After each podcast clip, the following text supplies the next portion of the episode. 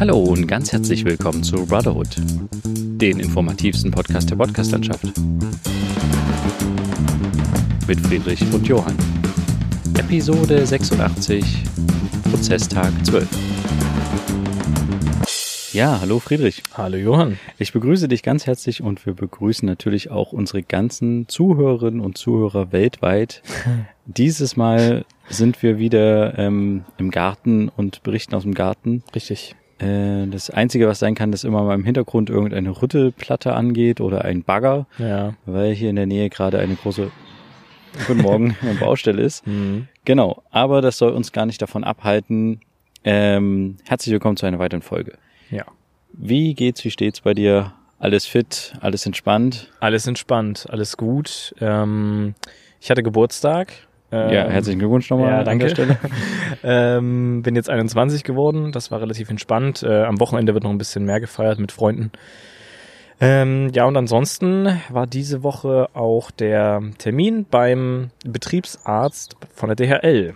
Ja, und? Äh, was ist da, was ist da passiert? da ist nicht so, also naja, die haben halt, ich musste mehrere Bögen ausfüllen mit Vorerkrankungen, nicht Vorerkrankungen, bla bla bla. Okay. Ähm, so typisches Zeug, was man ausfüllen muss, wenn man irgendwo bei irgendeinem Arzt ist oder so und dann neu ist.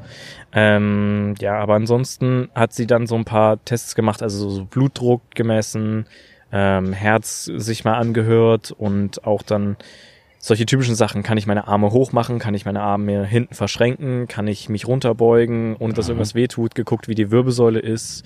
Ähm, wie, Ob du deine Arme verschränken kannst? Also, ja, na, äh, hinten irgendwie, so. dass ich die hinten verschränken kann. So. Ach, dass sie sich dass ich halt gelenkig, quasi. ja, na, so ein bisschen, dass ich so ein bisschen gelenkig bin oder hat das nicht. geklappt bei dir? Ja, na klar. Ah, okay. Ähm, und ansonsten dann noch zwei Hebeübungen, also einmal mit 15 Kilo und einmal mit dem Höchstgewicht, was wir dort heben werden, wenn ich dort arbeite, 31,5 Kilo Paket. Ähm, hat es am Anfang gezeigt, wie hebe ich richtig und sowas und äh, ohne Rücken kaputt zu machen. Ja. Habe ich dann so nachgemacht und ist alles gut. Also es ist alles gut. Ich muss dir noch ein paar, äh, so eine Sache noch schicken, aber das ist dann auch noch schnell gemacht und ja, also es sieht, es sieht sehr gut aus, dass das da starten kann. Aber das ist ja ganz cool. Das heißt, die hatten so richtige Pakete da, mit Ja. dem du trainieren äh, oder zeigen solltest, wie du es richtig hebst. Ja, also ja, die waren einfach gefüllt mit irgendwas, keine Ahnung. Ja, aber Habe ich auch find- direkt einen Fehler gemacht, äh, als ich das 30 Kilo Ding genommen habe, weil ich habe reingegriffen, also da waren solche wie so Henkel drin, kennt man ja bei manchen Kartons, hat sie gesagt, das wollen wir nicht, weil ähm, die Kunden so, natürlich nicht ja. wollen, dass jemand ins Paket fasst und so. Und das sagt die der Betriebsärztin. Ja, nee, das hat Okay. sie nur gleich sofort gesagt, aber das ist ihr eigentlich egal, ähm, Ja, ja. weil sie ist nur dafür zuständig, mich ärztlich ja oder nein oder nicht oder ja. Ja, okay. Ja, Na, cool. Und ähm, war das auch alles äh, im DHL-Gebäude und sowas? Das war Oder- dort, es war im Industriegebiet dort hinten, es war ein DHL-Gebäude, ja. Okay. Dort, dort standen die ganzen DHL-Zustellautos, LKW, standen dort Schlange. Also es scheint da irgendwie auch noch da irgendwas zu sein. Aber es war nicht das Gebäude, wo ich dann arbeiten werde. Also es war ein Stückchen weiter vom Flughafen weg. Hm. Ja. Ja, cool. Es war auch abenteuerlich, da hinzukommen. Einfach weil musst halt gucken, wie du hinkommst ins Industriegebiet. Dort hinten ist auch das Porsche-Werk und so. Das ist ja wahnsinnig groß alles Hm. ähm, mit mehreren Toren und so. Und äh, es ist schon sehr beeindruckend. Ähm, ja, aber dann musst du da in so einen komischen Bus einsteigen und vorher S-Bahn und was weiß ich.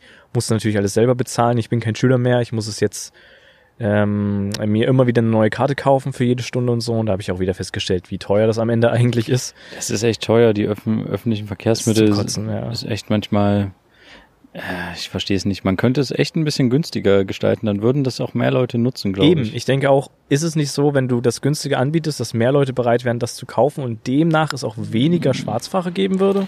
Ich weiß nicht, ob es Vielleicht. dadurch weniger Schwarzfahrer gibt, aber.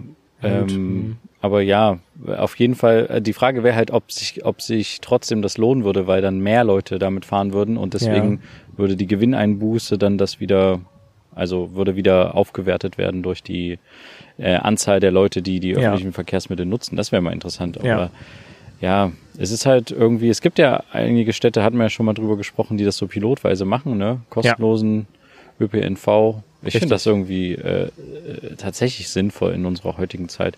Und gerade auch, als wir hier Richtung Garten gefahren sind, ähm, sind wir auch mit dem Auto gefahren und ich glaube, wenn wir die Möglichkeit gehabt hätten, ähm, das günstiger zu machen mit den öffentlichen Verkehrsmitteln, wäre das halt auch viel entspannter gewesen, hier jetzt herzukommen. Auf jeden Fall. Ja. Als mit Parkplatz suchen und irgend so ein Zeug. Ja. Ja. Jetzt windet es hier ein bisschen, nicht wundern. Ja, genau. Das stimmt auf jeden Fall. Ja, und ähm, ansonsten ist äh, nicht viel weiter passiert, bis auf, dass ich am Wochenende Formel 1 geguckt habe. Hast du es geschaut? Nee, ich glaube nicht. Nee. Äh, war, war sehr, sehr spannend, weil nämlich äh, sieben Autos rausgeflogen sind. Also es war mal endlich wieder ein spannendes Formel 1-Rennen, weil nicht vor Mercedes oder Ferrari vorne ist, sondern wirklich die, die kleineren äh, äh, Teams und so. Also es gab zwei Crashs, ein direkt in der zweiten Kurve und so direkt musste dann irgendwie das unterbrochen werden und so. Also es war ziemlich interessant und irgendwie wird es ein bisschen spannender, seitdem es die Crashs gibt. Ja, ich, aber ich glaube, das ist so ein Phänomen, weshalb ich das früher als Kind irgendwie äh, interessant und spannend fand, wegen der Cra Crash-Zeit, hm. wo ich halt dachte, oh, äh, also das hat so ein bisschen den, ähm, den, ja, dieses, diese Sehnsucht nach irgendwie wie kann man das sagen? Also was man halt auch sieht bei vielen Leuten, wenn, irgend, wenn, wenn, ja genau, wenn irgendwo ein Unfall ist, so oh krass, was ist das für ein Unfall so, ne, wo halt viele Gaffer hingucken. Ja. Und ich glaube, das hat das ganz gut bedient, dieses mhm. äh, dieses Gaffer-Gehen, ähm, damals bei mir als Kind und mhm. inzwischen äh, denke ich da aber nicht mehr so, dass ich irgendwie, dass mich das begeistert, wenn da viele Crashs sind, weil ich halt auch denke, krass, was für Geld da wieder äh, kaputt gegangen ist. So ein komplettes Auto durch die Gegend fliegt. Genau, und, und äh, was halt auch passieren kann bei so einem Crash. Das Ja. ist halt echt, Das stimmt. das ist halt echt krass, weil das sind ja nicht irgendwie kleine, kleine Geschwindigkeiten, sondern das, sie fahren halt schon mit 300 km/h da rum, Ja. teilweise. Ja. Und das ist dann schon hart. Auf jeden Ja. Fall. Jetzt die Rüttelplatte wieder an. Ja, ich weiß nicht, sollen wir kurz unterbrechen oder Nee, so? wir lassen weiter Okay, dann Gehört machen wir dazu. einfach weiter. Ja.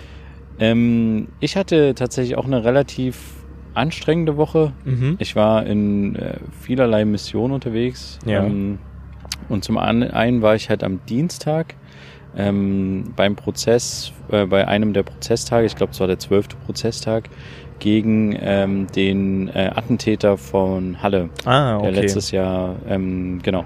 Und da hatte ich schon mal drüber berichtet in der Folge, ähm, weil wir da mit dem Vater eines der Opfer gedreht hatten. Mhm. Ähm, und mit diesem Vater haben wir jetzt halt auch wieder an dem Dienstag gedreht.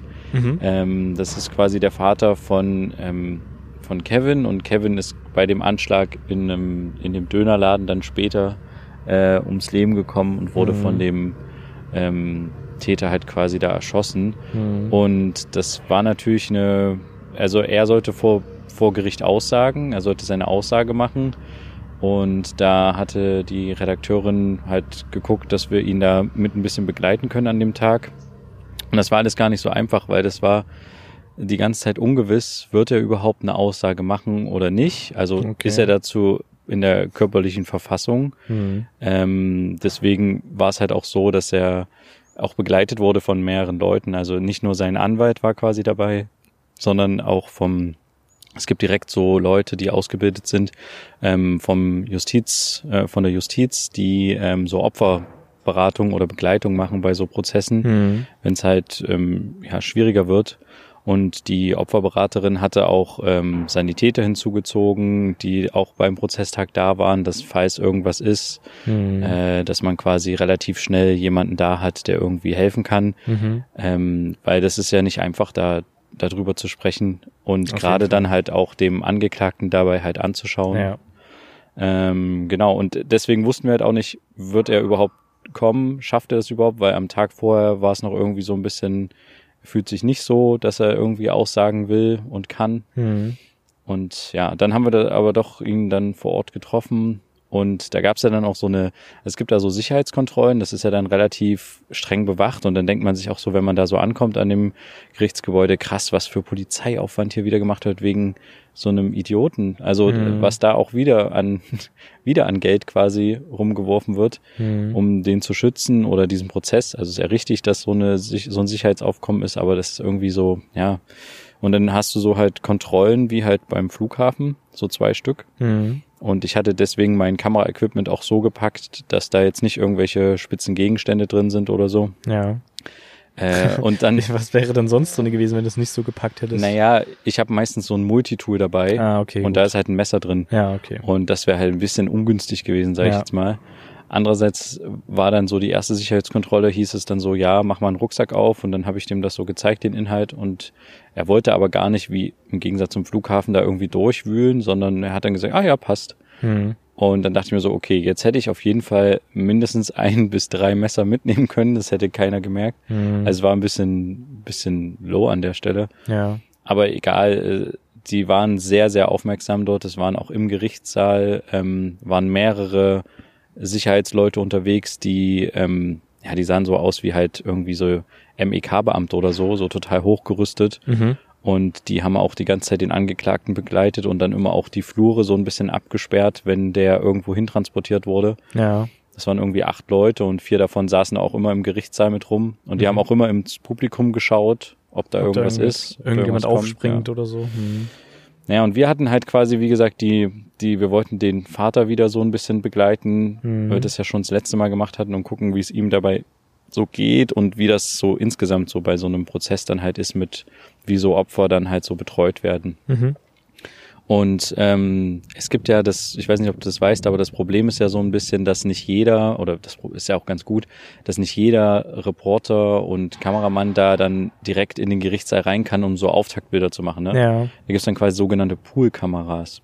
Mhm. Einmal eine Poolkamera für die öffentlich-rechtlichen, also ARD, ZDF, ähm, Deutsche Welle und sowas. Also für die Leute soll quasi eine Kamera die Bilder machen Mhm. und eine zweite Kamera ist dann immer akkreditiert für die ganzen Privat, privatrechtlichen, also so äh, RTL, Vox, äh, Pro7, sowas halt, Stern TV, wie Müssen auch immer. die das eigentlich dann dafür bezahlen, dass sie da irgendwelche Aufnahmen bekommen? Das glaube ich. Also, Mhm. Na wo- gut, der Kameramann muss ja naja, auch bezahlt wo, werden. Naja, wobei, also meistens ist es dann halt quasi ein Sender, der die Poolkamera bedient. Bei jetzt in dem Fall ist es quasi der MDR.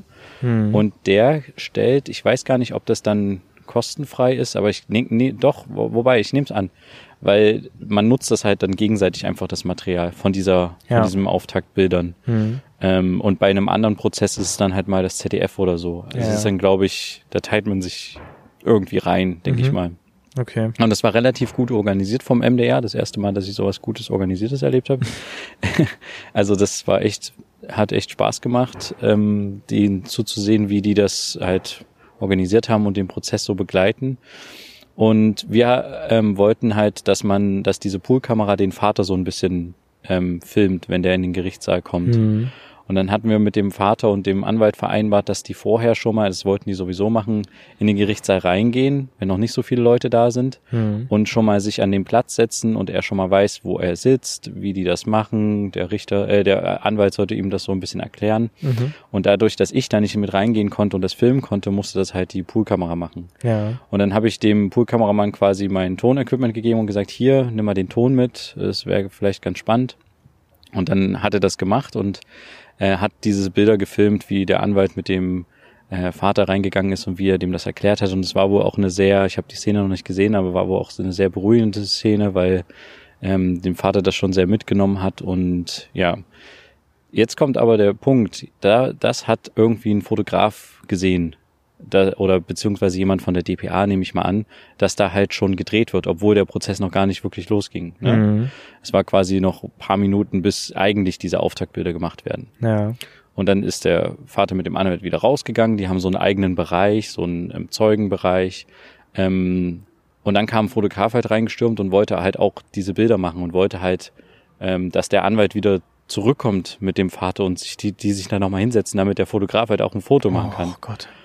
Und da hat, äh, gab es dann erstmal eine kleine Diskussion zwischen dem Poolkameramann, äh, dem Kollegen von mir und dem ähm, Fotografen, der dann halt quasi gesagt hat, nee, das äh, hat der für uns gemacht und das ge- geht jetzt nicht so. Und der Mhm. Anwalt wollte das halt auch nicht. Das, es ging ja nicht darum, den so hinzustellen, äh, wie jemanden im Zoo und dass dann Ja, ja, jeder den klar. abfilmen kann, fotografieren kann, sondern es war halt wirklich nur so, wir wussten halt, dass die das machen wollen und deswegen haben wir gesagt, wir würden gerne dabei sein und für alle Beteiligten war es okay. Hm. Aber es war halt auch nur für alle Beteiligten okay, weil wir nur wir das halt machen. Ja. Sonst hätten die das halt ungern gemacht. Ja. Und äh, dann habe ich halt mitgekriegt, wie der Kam äh, wie der Fotograf mit seinem Chef oder wie auch immer Auftraggeber gesprochen hat. Und dann, ja, du musst mal versuchen, wenn du ihn irgendwann nochmal kriegst, dass du irgendwie ein Foto von ihm kriegst und bla bla. Und dann dachte ich mir nur so, pff, oh, Leute, echt. Ähm, also es war so eine, war so eine kleine, ja, so eine kleine Jagd auf ihn eröffnet, sage ich jetzt mal, Mhm. von wegen, oh, die Kamera hat das gefilmt, wir als Fotografen wollen das jetzt auch haben. Mhm. So, wir wollen das jetzt auch, dieses Bild. Und das ist, ja, das hat sich dann später nochmal weitergezogen, aber dazu vielleicht nochmal später. Mhm. Ähm, dann fing halt der Prozess an. Der Angeklagte wurde reingeführt und ähm, unter hohen Sicherheitsvorkehrungen und alles. Und Mhm. äh, dann hat die Richterin den ähm, Vater aufgerufen als Zeugen und er ist dann reingekommen mit einer Opferberaterin, also mit zwei Opferberatern. Mhm. Einer hat sich dann so gesetzt, dass er im Sichtfeld des Angeklagten ist. Also, Okay. dass er quasi, also der saß ein bisschen weiter vorne und verdeckte quasi die Sichtachse zum Angeklagten, damit der Vater nicht die ganze Zeit zum Angeklagten gucken Mhm. äh, muss. Mhm. Eine andere Opferberaterin saß ähm, bei dem Vater direkt und ähm, dann hat er, wurde er von der Richterin gefragt, die ist ja sehr gut, die Richterin, die hat das echt sehr gut gemacht und hat es sehr vorsichtig gemacht und Okay. gefragt, wie es ihm geht und ähm, was so, äh, wie das, wie, was das für Folgen auch hatte. Mhm. Und er hat das eigentlich, er hat dann sehr berührend nochmal die, die Geschichte erzählt, wie er davon auch mitbekommen hat. Und es war natürlich unglaublich schwer für ihn. Er ist auch mehrfach in Tränen ausgebrochen. Dann musste auch die Mhm. Aussage einmal quasi unterbrochen werden, weil er hat dann so viel geweint, dass man ihn dann einfach nicht mehr verstanden hat, weil Ja. er nur noch gewimmert hat und man hat dann auch im gesamten Gerichtssaal gesehen, dass das alle, also es hat Mitgenommen wirklich hat. alle mitgenommen. Ich habe Mhm. hab mich dann umgeguckt, es waren Reporter neben mir, die dann auch äh, Träne verdrückt haben, die ganzen Nebenkläger, da sind ja irgendwie richtig viele Nebenkläger von den, von den meisten Leuten, glaube ich, die in der Synagoge auch waren. Mhm. Die sind alle Nebenkläger. Die haben, lagen sich auch danach in den Armen, haben alle geweint. Ähm, man hat sogar, ein paar Prozessbeobachter haben halt auch gesagt, sie meinen, dass das den Angeklagten bisher am meisten mitgenommen hat, weil der immer, der versucht wohl immer die Zeugen so ein bisschen zu beeinflussen, indem er halt irgendwelche provokanten Fragen stellt oder halt irgendwie die versucht mit ihr, seinen Blicken einzuschüchtern oder so zu durchbohren. Der Angeklagte Der- der kann den Angeklagte. Fragen stellen. Der Angeklagte kann Fragen stellen am Ende nach der Aussage. Den und bei Zeugen, dem okay. genau und bei dem Zeugen, äh, bei dem bei dem Vater war es halt nicht so, dass die Verteidigung noch Fragen hatte. Also Mhm. da war es wirklich so, Ach so, ja, okay. dass Die Verteidigung, äh, ja, okay. genau. Mhm. Und dann wurde halt unterbrochen. Aber du, ja, wie war es mit dir? Ja, mich hat das auch total. Ich kannte die Geschichte schon und ich habe Ja. das ja auch dieses lange Interview mit ihm schon geführt und da fand ich es schon hart. Mhm. Aber so ihn da zu sehen, wie er direkt vor dem Angeklagten das quasi nochmal schildert. Mhm. So auch so auf so einer Bühne, ne? Also genau, auf ja so, auch auf so einer verfolgt. Bühne und neben mir halt irgendwie gefühlt irgendwie zehn Leute, die alle in ihre Laptops reinhämmern und Mhm. jedes Wort versuchen mitzuschreiben, was er sagt. Mhm. Äh, Es war schon irgendwie eine komische Situation, aber es hat mich auch sehr doll mitgenommen. Ich habe sogar auch bei einer von den Chefinnen äh, gesehen, dass die arg geblinzelt hat. Also es, es war, war heftig. Dolme- die. Dolmetscher haben, da haben auf jeden Fall auch ein paar auch geweint. Also das war schon heftig. Mhm. Und dann wurde halt, wie gesagt, unterbrochen, weil der so schwer zu verstehen war. Mhm. Und ähm, dann dachten wir alle, okay, der kommt nicht nochmal wieder. Mhm. Weil es ist, es ist wohl häufiger auch mal so, dass bei solchen Aussagen, die so, also die so sehr emotional sind, dass die Leute dann, also dass die dann quasi rausgehen und dann, sobald die Tür zu ist, ohnmächtig werden oder wie auch Mhm. immer. Also das ist, ein- deswegen hatte die Frau von der Opferberatung halt auch quasi Die Sanitäter, Ja. ähm, dabei, dass halt die im Notfall einspringen können. Mhm. Ja, aber er kam dann tatsächlich nach der Unterbrechung wieder und hat nochmal einen Rest ausgesagt und da ging es halt auch darum, die Richterin wollte halt wissen, also wollte halt aus ihm rausfragen, dass er halt erzählt, dass er suizidgefährdet ist. Und Oh. deswegen durft, war halt auch der Plan, dass er nicht wieder nach dem, nach dem Tag, nach dem Tag im Gericht alleine nach Hause fährt, Mhm. sondern er sollte, es war die Empfehlung von den Opferberatern, dass er noch eine Nacht in Magdeburg übernachtet in einem Hotel und dort noch mit den Leuten zusammen ist und Mhm. dass er nicht dann gleich wieder mit sich und seinen Gedanken alleine ist. So. Und Okay. ja, hat wohl auch schon ein paar, also es waren wohl auch schon drei Situationen, ähm, wo er, ja, wo es halt auch knapp vorm, vorm Suizid war. Also hat er dann auch erzählt, dass er einmal irgendwie, wenn ich es richtig verstanden habe, schon mal auf einem, auf einem Parkhaus oben stand und es, ja, und Oh. sein Bruder musste ihn da ein paar Mal raushelfen und manchmal hat er auch selber den Krankenwagen schon gerufen. Also das Mhm. ist nicht einfach für ihn gewesen und er hat, aber, er hat aber diese Aussage echt, also muss man mal sagen, er hat die richtig gut gemacht. Klar, das ist jetzt, ne, aber es, er- es hat es halt gut geschildert, was Mhm. das mit einem macht und oder was das für Folgen halt auch für jemanden hat. Ja. Es sind halt nicht nur zwei Tote bei einem Anschlag, sondern es sind halt zwei Menschen. Und Ja. das hat er halt wirklich gut rübergebracht für alle Beteiligten. Ist auch sehr mutig gewesen, da Ja. so viel auch zu erzählen und sich nochmal zu entscheiden, doch nochmal reinzukommen, weiter zu erzählen, vielleicht Genau. auch um, um mehr von sich zu zeigen, um zu sagen, mir geht's halt wirklich genau. Und scheiße. Und mir ist es wichtig, dass da weitergemacht wird. Richtig, richtig. Genau. Und er hat halt auch, äh, wir haben danach, wollten wir noch ein Interview mit ihm machen. Hm. Ähm, und das war alles ein bisschen schwierig, weil wir wussten halt nicht so richtig, ist er in der Lage, das zu machen. ja. Du willst ja so jemanden dann halt auch nicht, also nicht zwingen. Es geht ja nur wirklich, nur wenn er halt wirklich will, macht man halt so ein Ja. Interview. Und er meinte aber, ja, können wir machen und so. Und äh, da hat er dann genau das auch gesagt. Ihm ging es halt jetzt, also wir haben ihn halt gefragt, warum ist er denn nochmal wiedergekommen? Wir haben alle damit gerechnet, dass er nicht nochmal wiederkommt, weil es Mhm. war total hart. Die, die halbe Stunde oder wie er da geredet hat, das war schon hart und das, wir hätten nicht nochmal gedacht, dass er wiederkommt. Und er meinte, naja, ihm ging es halt auch darum, das für seinen verstorbenen Sohn zu machen halt. Mhm. Und für ihn war das sehr wichtig, das halt, das halt zu sagen so und zu schildern und ja, dem Stand zu halten. Schön. Hm. Und wie wir zu dem Interview kamen, das war halt auch so eine Geschichte. Wir haben halt danach uns mit dem, mit dem Anwalt von ihm unterhalten und ähm, haben halt gesagt, hier, wir würden das machen, aber nur, wenn er halt in der Situation ist. Und das haben halt Leute mitgehört.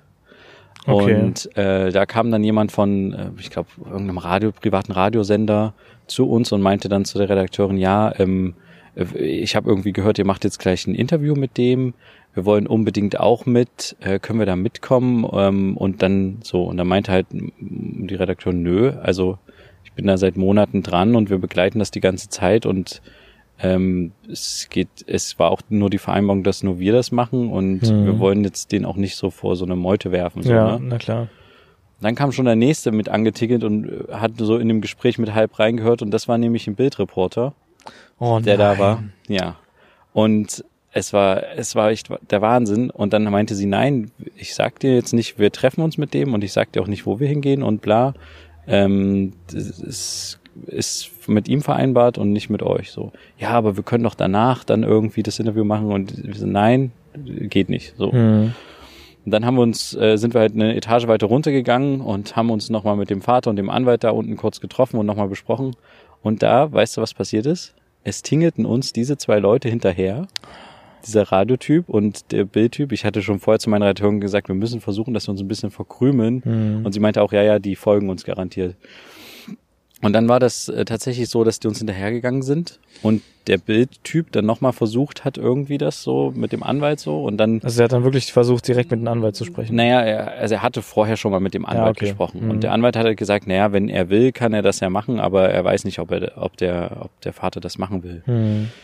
Ja, und ähm, dann ging es halt auch darum, die Bild hatte halt ein Foto von dem Vater gemacht irgendwie und wollte halt wissen, ob sie das verwenden darf. Und dann hat halt auch der Anwalt Die gesagt, Bild ja, fragt, ob sie ein Foto verwendet. naja, Okay. Äh, komme ich gleich zu der Geschichte. Mhm. Und ähm, da hat äh, quasi dann der, An der Anwalt gesagt, ja, dann müsst ihr halt meinen mein, äh, Mandanten fragen. Hm. Und dann hat halt der Bildjournalist die äh, äh, Gunst der Stunde genutzt und ihn gefragt, ob die das Bild verwenden können. Und dann hat der, äh, hat der Anwalt gesa hat er gesagt, ja, könnt ihr machen. Und dann hat der Bildfotograf, aber äh, der Bildtyp gesagt, gestellt. hat dann gesagt, naja, aber das Foto ist nicht so gut, das nur von der Seite können wir nicht noch eins Nee. machen.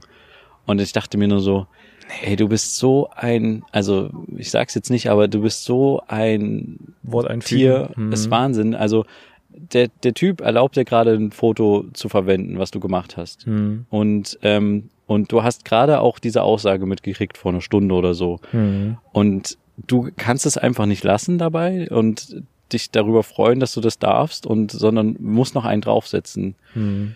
Letztendlich haben die ihn da irgendwie dazu gedrängt, äh, haben es dann irgendwie den kurz in der Ecke gestellt und noch ein Foto von dem gemacht mit dem Handy. Das ist dann auch das, was letztendlich erschienen ist in der Bild.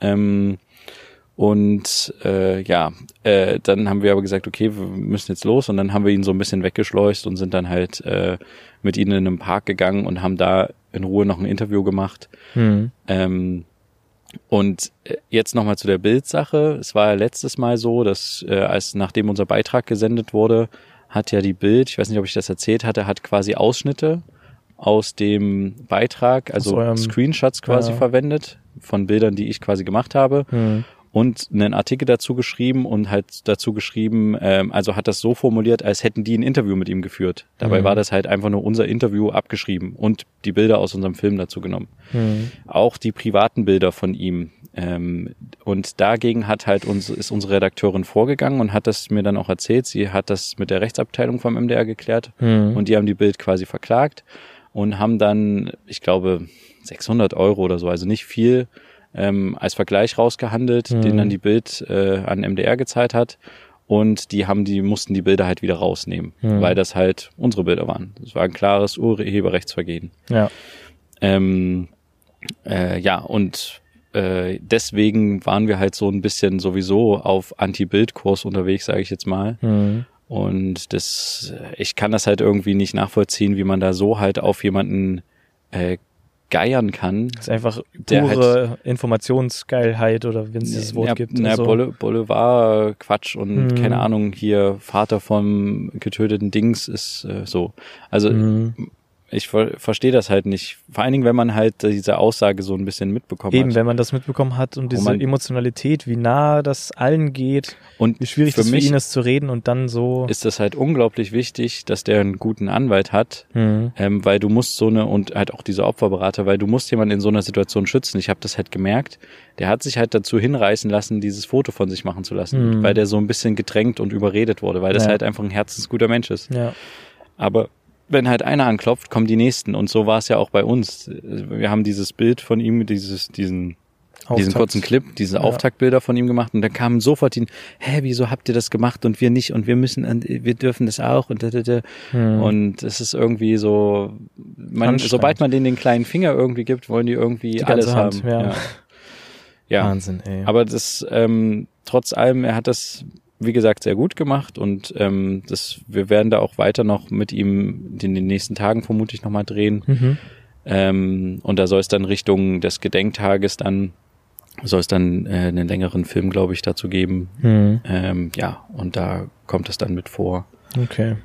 Ja, aber das war auf jeden Fall ein sehr anstrengender und krasser halt Tag halt auch so. Voller Emotionen. Ja. Was ich mich tatsächlich gefragt habe, es gab da so halt diese, diese Justizbeamten, die diese schusssicheren Westen anhatten Mhm. und da mit hochgerüstet da hinter dem Angeklagten standen. Mhm. Und ich habe mir tatsächlich kurz die Frage gestellt, würden, sind die sowas wie Leibwächter? Weil wenn das sowas, also wenn das sowas wie Leibwächter sind, dann müssten ja rein theoretisch, wenn jemand auf den Angeklagten losgehen will Sich oder dem entgegenstellen. genau, also nee, sich in die Schusslinie werfen, Ja, ja, wie man das so aus ja, den. Filmen kennt, so Ja. ne? Aber würden die das machen? Würden die ihr Leben für so jemanden geben? Das glaube ich nicht. Oder müssen die das vielleicht gar nicht, sondern haben dann eher die, die Prämisse Eigenschutz geht vor das und schießen dann eher jemanden nieder, der den angreifen will, anstatt. Ja, es geht bestimmt darum, ihn, ihn trotzdem zu schützen, aber nicht mit dem Leben zu schützen. Mit seinem eigenen Leben, glaube ich, nicht zu schützen.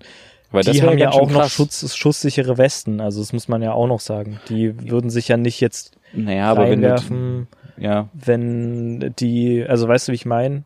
Die würden sich bestimmt dem Ganzen entgegenstellen und wenn da einer mit einem Messer kommt, würden die nicht wegrennen und den, ja, das also, denke ich auch nicht, ja. sondern die würden dann versuchen, da volle Kanne dem eine reinzuhauen oder was auch immer. Also Aber es ist schon eine andere, ist schon äh, eine andere Nummer, glaube ich, als so einem Personenschützer von so einem, ja, hohen Politikertier Mhm. oder so, ne? ich glaube nicht, dass sie das mit dem Leben, ihn, dass deren Aufgabe ist, sie mit dem Leben zu schützen. Das glaube ich nicht. Das wäre schon krass, wenn du quasi, du weißt, was der Typ gemacht hat, also jetzt unabhängig jetzt von dem Fall, sondern so Mhm. generell, oder du äh, ahnst, was der gemacht hat, der, und dann müsstest du dich, müsstest du dein, dein Leben für ihn riskieren. Mhm. Das Ich glaube nicht, ein dass das bisschen, so ist. Bisschen krass. ja. Ja, und dann hatte ich noch eine zweite Sache, ganz ähm, anderes Thema. Da müssen wir jetzt mal kurz besprechen, ähm, weil wir gerade das Einzige, was sich mit den zwei Themen verbindet, ist halt die Justiz. Mhm. Ähm, ich habe quasi Bilder von einem, also ich könnte was leaken. Okay. Und die Frage wäre, ob wir das jetzt in dem Podcast machen wollen oder lieber nicht, weil wir könnten halt verklagt werden. Oh, Also wir würden halt von VW verklagt werden. Ich weiß nicht, ob wir da groß genug oh nee, sind. das würde ich nicht machen. Okay, aber ich habe, ich Wenn war das so quasi, firmeninterne Geschichten sind aus irgendeinem Werk. also ich habe nichts unterschrieben, aber ähm, ja, trotzdem. ich Du wurde warst ja als Presse da drin. Ja, Nee, da, vielleicht. damit unterschreibst du ja. Nee, andere haben unterschrieben, aber ich habe nee, mich davor nee, gedrückt. Nee, nee, nee. Oh mein Gott, bitte nicht. Ich habe mich extra davor, äh, ich wollte extra nicht diese Unterschrift abgeben. Deswegen Damit du so, es hier liegen kannst. Ja, ich habe halt Nee. immer so getan, als müsste ich irgendwas Wichtiges gerade irgendwie holen oder so. Nee, nee, nee, nee, nee. Also ich nee, war, ich würde es ich, nicht riskieren. ich war im VW-Werk in Zwickau Mhm. ähm, und äh, wir haben da quasi eigentlich was gemacht in Richtung ähm, Elektromobilität und sowas. Die bauen gerade ihr Werk um. Die hatten vorher, haben die Verbrenner ähm, gebaut. Irgendwie, ich glaube, über sechs Millionen Verbrenner sind in Zwickau gebaut Mhm. worden. Also der, Go äh, der, der Golf, der Passat. Ähm, früher wurde auch mal ein bisschen der Trabi dort gebaut, aber nicht von VW. ähm, Audi kommt übrigens auch aus Zwickau. Wusstest du das? Nee. Die vier Audi-Ringe sind äh, vier sächsische Städte. Aha. Das wusste ich Hab auch ich mich nicht. noch nie mit Äh, beschäftigt. Wusste ich auch nicht, aber das Audi ist da irgendwie so ein bisschen zurückhaltend, was das betrifft. Aber Okay. ähm, naja, egal. Auf jeden Fall ähm, ist Zwickau da irgendwie wohl ein großes, großes Autobauerland, äh, Mhm. Städtchen. Und wir waren ähm, bei VW und haben uns da die Produktion angeguckt und es wurde ja neulich erst der neue ID3 vorgestellt. Mhm. Weißt du das mitbekommen hast? Also Nee. ein rein elektrisches Fahrzeug. Okay.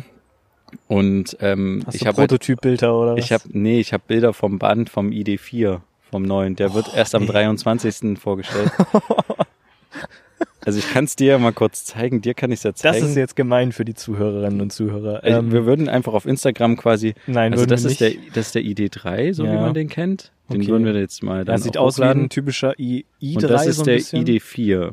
Hm. Der sieht halt so aus. Sieht ein bisschen moderner aus, kann man sagen. Also er ist halt mehr SUV. genau, er sieht mehr, er sieht mehr nach Verbrenner aus als nach Elektroautos. Ein Genau, und das, wir können ja vielleicht das Bild hier nein, veröffentlichen. nein, nein, nein, nur nein, mit nein, ID4 nein, hinten. Nein, nein, nein, nein, Ah, da freuen sich die ganzen. Automagazine. Ja, das können wir nicht machen. Okay, gut, dann machen wir Wir, es wir nicht. überlegen es noch vielleicht, ihr könnt es auf Instagram verfolgen. Ich habe auch ein paar Filmchen, wie die den zusammenbauen. Macht das nach, sobald er veröffentlicht ist. Auf jeden Fall ähm, war das ähm, war das Lustige, dass äh, ich gar nicht wusste, dass wir da uns ein, so ein krasses Auto angucken, sondern bei uns ging es eigentlich um was ganz anderes. Und da meinte der, wir machen so eine Führung dann und dann können Sie auch den neuen ID4 sehen. Und dann dachte ich mir so, ah okay.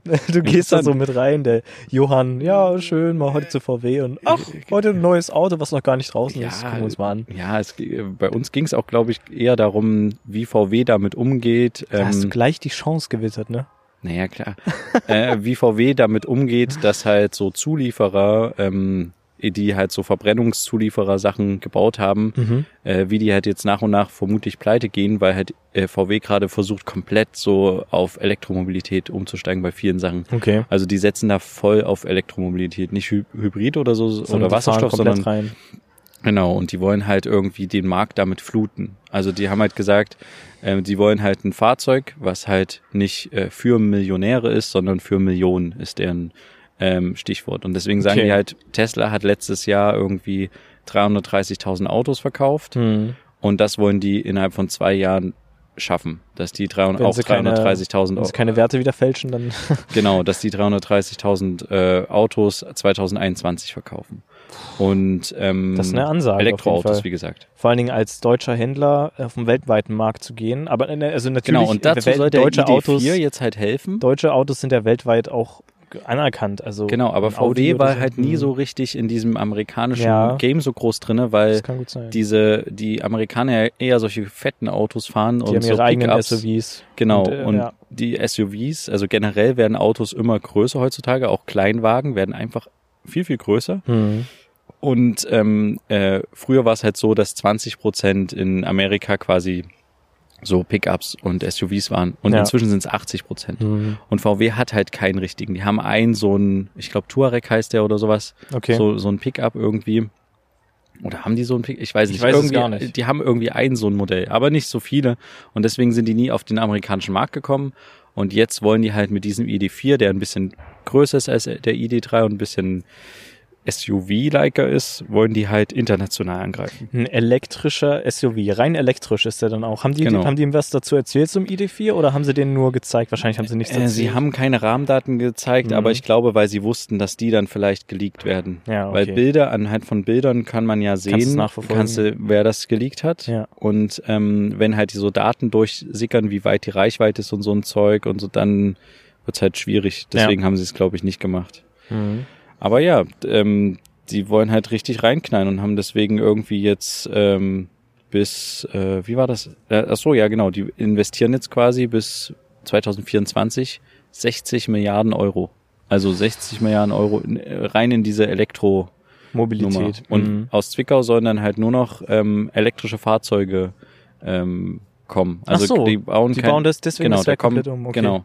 Die haben das komplette Werk halt innerhalb vor, während des laufenden Betriebs. Im Juni lief das letzte, letzte Verbrenner vom Band Mhm. und dann lief gleichzeitig schon das nächste Elektroauto runter. Nicht schlecht, okay. Und ja, da sind die halt voll dran. Und äh, ich- was ich auch gar nicht wusste, die bauen da halt auch so Karossen von Lamborghini und Bentley, aber nur die Karossen Mhm. und liefern die dann quasi an Lamborghini oder so. Ja, würde Sinn machen, wenn sie Ich habe auch einen. Audi, den könnte ich auch liegen. Das ist auch ein Elektro-Audi. der lief da rum und da kam gleich ein Mitarbeiter, als, als der gefilmt wurde, weil keiner wusste, dass das ein Audi ist. Ja. Und also wie der so auf dem Band zusammengebastelt wurde. Und er wusste, dass er gleich so ein Mitarbeiter an und meinte, das müssen die alle löschen, das müssen die löschen. Und, Und die Kameraleute hatten es halt noch nicht gefilmt und ich habe dann einfach mal schnell ein paar Minuten später ein Foto gemacht. Da bist du bestimmt noch auf irgendeiner Überwachungskamera drauf. äh, kann sein. Ja. Ja, aber das ähm, irgendwie machen die heute auch für Audis so ein bisschen Elektrozeug. Aber es war auf Okay. jeden Fall total spannend. ja. Samsung hat ja auch mal Displays für Apple gemacht und so. Also da Genau, gibt's die- ja am Ende irgendwie Du doch ein machst dann untereinander irgendwie doch zusammen irgendwie was. zusammen- Ja. Aber ich glaube, deren großer Hassfeind ist halt Tesla. Hassfeind ist jetzt schon doppelte Verfeindung. Aber ähm, genau, mit dem wollen die, glaube ich, nicht so viel zusammen machen. Weiß ich nicht. Okay. Aber, Kann ich nicht nachvollziehen, aber weil- liegt vielleicht auch daran, dass ihr so ein kleiner Elon Musk-Fan aber bin. jetzt mal, ich, die haben mir dann, die haben auch diese Batterien, nicht mir, die haben uns diese Batterien gezeigt und so. Ja. ähm, die da reinkommen und das wenn, sie, kannst du dir vorstellen wie so eine Tafel Schokolade. Hm. So irgendwie mit so elf Ka Karrees und je nachdem, welche Reichweite du halt kaufst, Hast das günstigste Modell, genau, hast du mehr in diesen, in diesen Quadraten quasi drinne. Hm. Und dann habe ich so zu dem Kommunikationschef gesagt, irgendwie, ich verstehe das gar nicht. Warum macht ihr denn, also weil irgendjemand hatte die Frage gestellt, kann man die, kommt man wieder an die Batterie ran? Kommt man nicht. Und er meinte, nee, kommst Ja. du nicht. Und ich habe so gesagt, warum macht ihr denn das nicht modular? Dass du quasi wie bei einem Motor rein theoretisch den Motor einfach auswechseln könntest. Also wenn sich die Batterien weiterentwickeln in den nächsten fünf Jahren, Ja. dann wechselst du halt einfach diese in diesen Ja, ja. Kästen einfach die Batteriezellen oder so. Und was hat er gesagt? Und dann meinte er, nee, das äh, wäre zu aufwendig und dann wäre zu kostenintensiv, würde sich nicht lohnen. Und dann meinte danach die Redakteurin zu mir, und da hat sie vollkommen recht, naja, dann verkaufen die halt keine Autos mehr. Eben, weil Dann verkauft nur noch der upgraden kann. Batteriesteller halt quasi seine Batterien Ja. ähm, und die können ihre Autos nicht mehr verkaufen. Aber gut, du könntest es machen, dass die nur bei VW gewechselt werden können und das bezahlst du natürlich mit oder so aber Zeug. es ist halt trotzdem, die machen nur Umsatz damit, die ein Auto wenn die halt verkaufen, komplett, deswegen wollen Aber- die, das finde ich halt so krass, deswegen wollen die halt den Markt mit ihren Autos einfach überschwemmen. Aber warum wollen die, also der, der Ansatz ist gar nicht grün zu fahren oder sowas, weil jetzt äh, letztendlich den Schrott, den du produzierst, wenn so, ein- wenn so eine Batteriezelle kaputt ist, dann haust du das Auto weg. Ja, die sagen halt, sie recyceln irgendwie ganz Ja, viel und die haben uns auch in ihrer Präsentation ganz viel Bla, erzählt, bla. Wie viel Prozent von dem Auto recycelt werden. Ja, okay, lalala. gut, das kann natürlich sein, aber trotzdem, was machst du dann mit einem kaputten Elektroauto, mit einem abgebrannten Elektroauto? Irgendwie? ja, ist eine gute Frage. wenn du eine modulare, ähm, wie heißt eine modulare Batterie oder einen Akku hättest, dann könntest du auch anfangen, keine Ahnung, wenn dieses Teil anfängt zu brennen, dass die Feuerwehr da irgendwie rankommt und das rauszieht, damit nicht das alles Genau. abfällt. Also es gäbe so viele Möglichkeiten, wenn du das modular machst, dass du es irgendwie auch sicherer machst. Und wenn, also es ist ja häufig so, wenn so Batteriezellen äh, in die Jahre kommen, dann blähen die sich auf und wenn man da irgendwie zu viel Druck ausübt auf irgendwelche Batteriezellen, dann können die halt auch explodieren. Und das kannst du halt verhindern, wenn du da irgendwie was wechselst. Aber klar, natürlich, dann würden sie halt keine Autos mehr verkaufen, so richtig, ja. Genau. Ja, aber es war, also auf- war auf jeden Fall spannend. Ich glaube aber nicht, dass es so ein cooler Arbeitgeber ist. An ein paar Stellen fand ich zum Beispiel diese Corona-Maßnahmen, die, die ich bei DHL gesehen habe, viel cooler. bei VW hat, haben die anscheinend irgendwann das Maskentragen so ein bisschen vergessen. Ähm, vielleicht sind die sich auch einfach zu sicher, dass die keine Corona-Fälle kriegen. Ja, vielleicht testen sie regelmäßig bei sich selbst. Bestimmt, garantiert müssen sie ja vermutlich. Aber ähm, ich, ich fand das irgendwie das Klima bei DHL interessanter. Deswegen bin ich ja mal gespannt, was du davon erzählst. Ja, Aber. Äh, trotzdem war es natürlich cool, wieder in so eine Sache reinzugucken, wo du halt normalerweise nicht so richtig reinkommst. Ja. Ja. Und ja, ähm, mal sehen, was am 23. September quasi der Öffentlichkeit gezeigt wird. Was könnte denn da kommen? Vielleicht der ID4. Nee, das we- weiß man schon, aber es gibt, es gibt, glaube ich, noch schon gute Bilder von dem, von Prototypen. mhm. wo die aber auch noch die Fahrzeugkarosse getarnt haben, weil ich habe dann so den einen Typen gefragt, wie ist denn das jetzt eigentlich, ähm, wenn ich jetzt die Bilder doch leake und sowas? Hm. Ähm, die sind doch bestimmt schon, hat doch bestimmt schon jemand geleakt, weil da laufen ja so viele Leute in dem Werk rum und er meinte, nee, noch nicht. Ähm, es gibt, gibt Bilder von halt Fahrzeugen, die, die noch eine Tarnung haben. Hm. Aber so vom reinen Fahrzeug gibt's halt die nur da auf dem Die haben Band. dann solche schwarz-weißen Kreise und sowas, Verschiedenste Sachen. damit du so, so mit 3D-Effekten drauf, damit du wirklich nicht so die Form einschätzen aber kannst. teilweise Sehr haben die auch noch. Sachen draufgebaut, immer Okay. so, damit man nicht. Das ist aber so versteckt ich habe die. Bilder mir gerade vorhin mal angeguckt. Ich finde die jetzt nicht so anders. Aber ja, aber du hast doch den Vergleich zum richtigen Auto. ja, genau. Deswegen, Aber ich, ich muss halt auch ehrlich sagen, ich weiß gar nicht, was jetzt so dran spannend ist an dem ID4. Der Audi wäre vielleicht spannender. Den ja, aber der. Ide- der, weil es ja ein elekt elektrischer SUV ist von VW. ja. Deswegen ist vielleicht interessant. Also jetzt den ID3, den du gezeigt hast, der sieht aus wie ein, wie ein BMW i3. Also ich weiß nicht, ob du den kennst. Die sehen so wirklich aus wie so ein Raumschiff. Und das, ich meine, wenn du ein Elektroauto fährst, willst du vielleicht, dass es auch aussieht wie die Zukunft, aber vielleicht willst du es auch nicht. Deswegen ist vielleicht der Ansatz ein SUV, der halt aussieht wie ein SUV jetzt, mh, größtenteils. Näheres können wir nicht sagen. nee, aber der halt dann einfach elektrisch ist, ist dann vielleicht für den einen oder anderen attraktiver. Ja, also ich bin mal gespannt, ob der wirklich so einschlägt, Hm. wie die das wollten. Der ID3 ist auf jeden Fall schon ausverkauft. Aber haben die was zum ID3 gesagt? Ach so, ja, du kriegst den für unter 30.000 Euro. Die Mhm. erste, die aber die günstigste Grundausstattung Variante. mit. Und aktuell kriegst du Sitze. ja so viel Umweltprämie, dass du irgendwie, keine Ahnung, 8.000 Euro noch sparen kannst. Mhm. Dann hast du noch das Steuersparnis in Deutschland, dann kannst du nochmal so 1.000 Euro ungefähr wegrechnen. Mhm. Das heißt, du könntest den aktuell, den ID3, für knapp über 20.000 kriegen. In der absoluten. Basic-Variante. Ja. In der Basic-Variante, da hast du irgendwie knapp 300 Kilometer Reichweite oder sowas. Ja. Okay, Die meiste, die größte Reichweite sind, glaube ich, 470 gut, aber wenn du es Kilometer. als Stadtauto nimmst, dann reicht das vollkommen aus. So, aber Stadtauto schon, ja. haben die, haben die Elektroautos so ein Soundsystem, was quasi Motorgeräusche simuliert? Musst du ja, glaube ich, inzwischen haben als Elektroauto, Das weiß ich oder? gar nicht. Das, also nee, musst du, glaube ich, nicht, aber Ich weiß, dass es mal Porsche eine Überlegung war, wegen halt blinden Leuten und auch so Ja, allgemein im Straßen. Straßenverkehr halt, dass Ja. du das halt quasi mehr wahrnimmst als Mhm. Fahrzeug. Aber ob die das jetzt schon, also ich nehme an, dass sie es haben, aber ob die das schon einsetzen müssen, weiß Ja. ich jetzt nicht. Ob wer weiß, ob das beim ID4 drin ist. Ja, genau. Ja, Okay. aber ähm, dann, ja, würde ich sagen, hast du noch eine Frage? Nee. Nee. ich kann dir noch ein bisschen was, obwohl so viel weiß ich gar nicht mehr. Kann ich noch irgendwas erzählen, irgendwas liegen? Also, ja, eigentlich kann ich dazu gar nichts mehr sagen. Das Einzige, was halt nur lustig war, ist, dass alle so einen komischen Bogen unterschreiben mussten, als sie in den Raum reinkamen von der Präsentation Hm. und alle das auch fleißig und treu brav gemacht haben und, ich halt hast dich einfach so, ich habe einfach so in meinem Equipment rumgewühlt und gedacht, oh, ich muss ja was ganz Wichtiges reparieren. Dabei musste ich da gar nichts machen. Ich wollte Oh nur nicht das Ding unterschreiben. Ja. Ja. Naja, Na gut. ähm, unterschreibt also nichts, dann könnt ihr auch, rein theoretisch könnten wir ah, naja, ah, ah, schwierig. wir besprechen es nochmal privat jetzt. Ja. Na gut. ich würde sagen, dann war's das für diese Woche. Ja, Ähm, es war ein bisschen länger, Überlänge. Ja. aber ist ja auch mal nicht schlecht. Na klar. Ähm, schaltet gerne nächste Woche wieder ein, wenn Mhm. wir wieder neue Autos haben oder irgendwelche anderen Neue neuen Sachen Leaks. zu berichten haben. Ja.